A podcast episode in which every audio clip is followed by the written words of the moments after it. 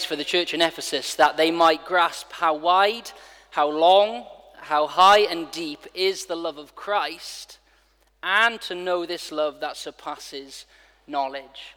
So let's pray that for ourselves this evening before we look at God's word and say our prayers. Father God, thanks so much that we can come to you in prayer. Help us now as we look at your word to understand who you are and what you've done, and would that affect every area of our lives. And we pray this in Christ's name. Amen. So God is love. That's the statement we get in 1 John chapter 4.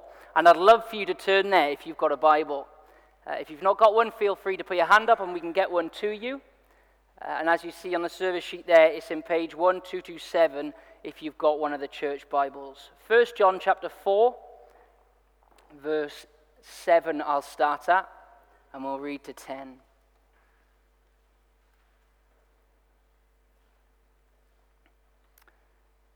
I'll read from verse 7. Dear friends, let us love one another, for love comes from God. Everyone who loves has been born of God and knows God. Whoever does not love does not know God, because God is love. This is how God showed his love among us. He sent his one and only Son into the world that we might live through him. This is love. Not that we loved God, but that he loved us and sent his Son as an atoning sacrifice for our sins. See, within these verses, we get a statement of who God is, and then we get an explanation as to how he has gone about showing his love to us. And I hope now this evening that we will grasp the enormity of God's character, a loving character, but also we'll see just how far he went to demonstrate that love to us. So, God is love.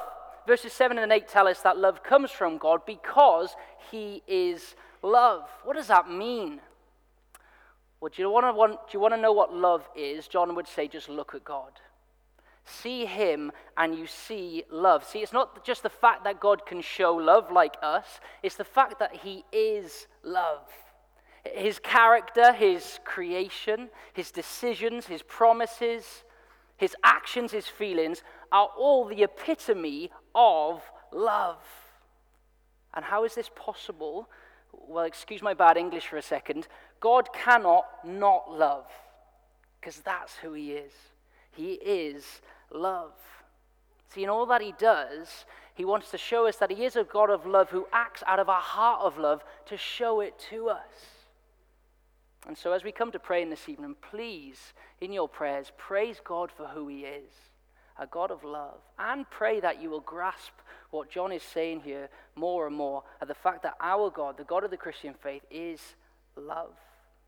The second part of our verses here, we get to see actually an explanation of just how far he went then to show us his love. Verses 9 and 10, look at them there. We're left in no doubt whatsoever as to how far he went to sort of demonstrate that to us. Notice three things in verse 9, just quickly. Firstly, what did he do? He sent someone. God's making a decision there. It's an action word. It's a deliberate, planned move that God made to send someone. He didn't try and act from a distance to demonstrate his love, he sent someone. The second thing you notice in verse 9 is the fact that he sent his one and only Son. John didn't have to write it like that. He could have written, and God sent his son. But he sent his one and only son. He said it like that to make a point. What's the point? He only had one son to send, one child to send.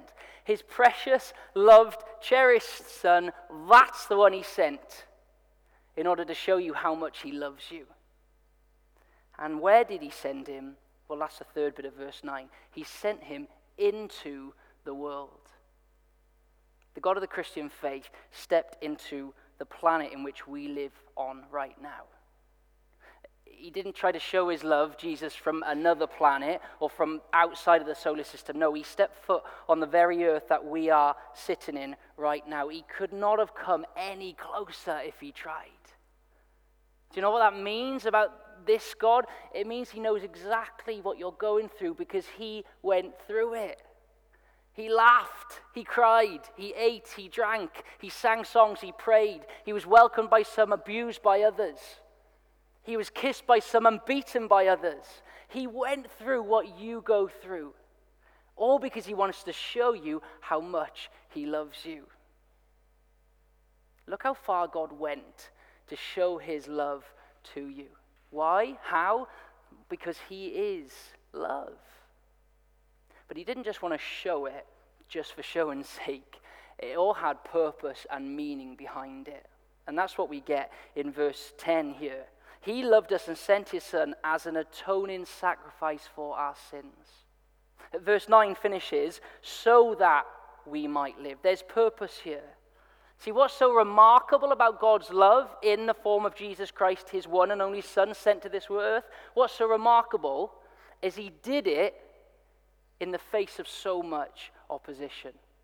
In fact, he did it in a world that wanted nothing to do with him. It doesn't take long, does it, for us to turn on the TV and to realize our world is pretty broken right now or to overhear a conversation in a coffee shop, maybe, and you hear of a sad or a serious situation. Our world is not functioning in the way it should be. Humanity is not flourishing in the way it was designed to flourish. And it's all because of that word you find in verse 10, that simple word packed with meaning, the word sin. If you're not familiar with it, sin is the action of rejecting God as your creator and your Lord and turning away from Him to actually make yourself the number one in your life. That's what sin is. And this is what the world has done, and it's what the world continues to do.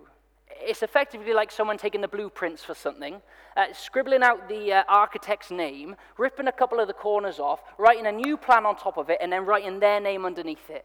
That's what it's like. That's how people have treated God. Imagine what that makes God feel. Imagine what goes on in his heart when he sees his creation doing that to him. I wonder how you would react if someone destroyed something that you invented or something you invested in or something you love. Even worse, imagine how you'd react if someone destroyed someone you love. Well, this is the extent of sin. And it's in the face of this that we see God's love shining through. See, out of the overflow of his heart, by his grace and his mercy, he sends his one and only Son into this world. He sent his Son with a purpose, and that purpose involved his Son dying on a cross. See, as Jesus hung there on the cross and his blood was shed, in that moment he was taking a punishment for the sins of the world. He was taking every sin on his shoulder to deal with it. Remarkable love radical love that he might send his son to a cross to die.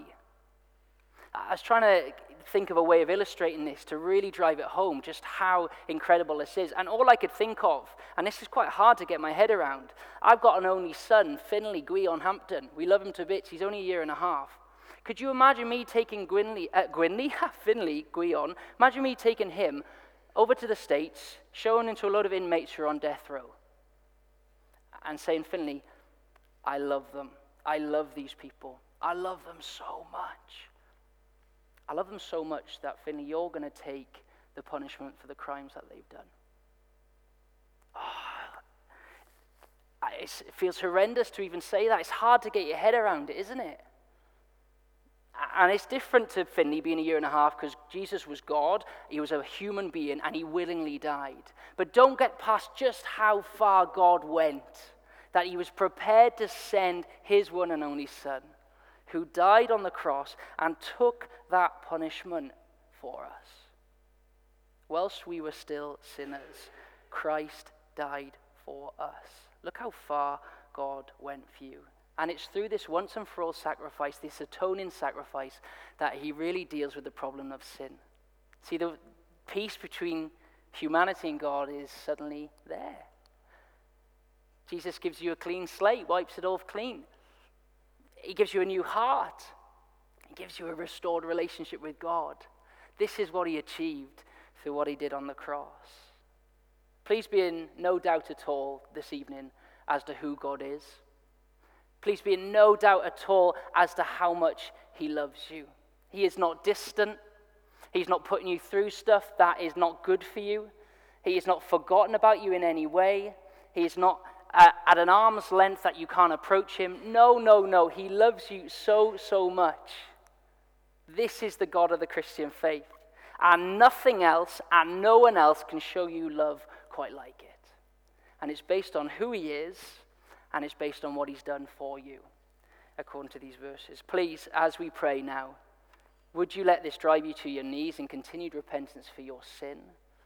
Because you see how much God did to deal with it. Uh, please, if you haven't done so yet, confess Jesus as your Savior and come to know Him for yourself this evening. And if you have done that, please would you allow this to spur you on so that you might adore God for His great love and live for Him until you meet Him.